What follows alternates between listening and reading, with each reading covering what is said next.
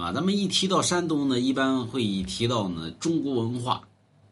中国文化的最后一道防线就在山东，所以说山东一旦沦陷，中国文化可就没了。那么，咱们给大家讲过很多次，中国文化九州地带啊，现在仅存的文化，有人很多人提到说陕西了，或者说提到这个山，提到这个河南了，对吧？或者说河北了、安徽了、山西了，哎，这文化基本上都丢的差不多了，对不对？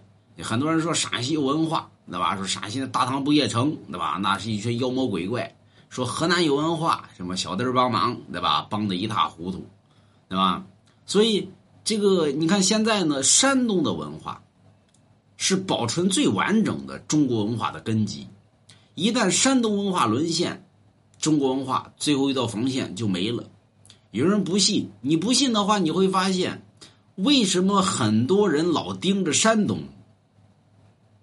那么，你比如说很多专家了，或者很多小日子了，对吧？或者很多小美了，为什么老盯山东这地儿呢？他咋不盯其他的地方呢？因为他们都知道，山东要想抹灭一个民族，必然先抹灭他的文化，而中国的文化的根基就在山东。所以，其他地方的文化基本上已经西方化，而唯独山东还保存极其完整。所以，山东要守不住，可能中国文化就守不住了。不信，不信，买龙家一幅字儿。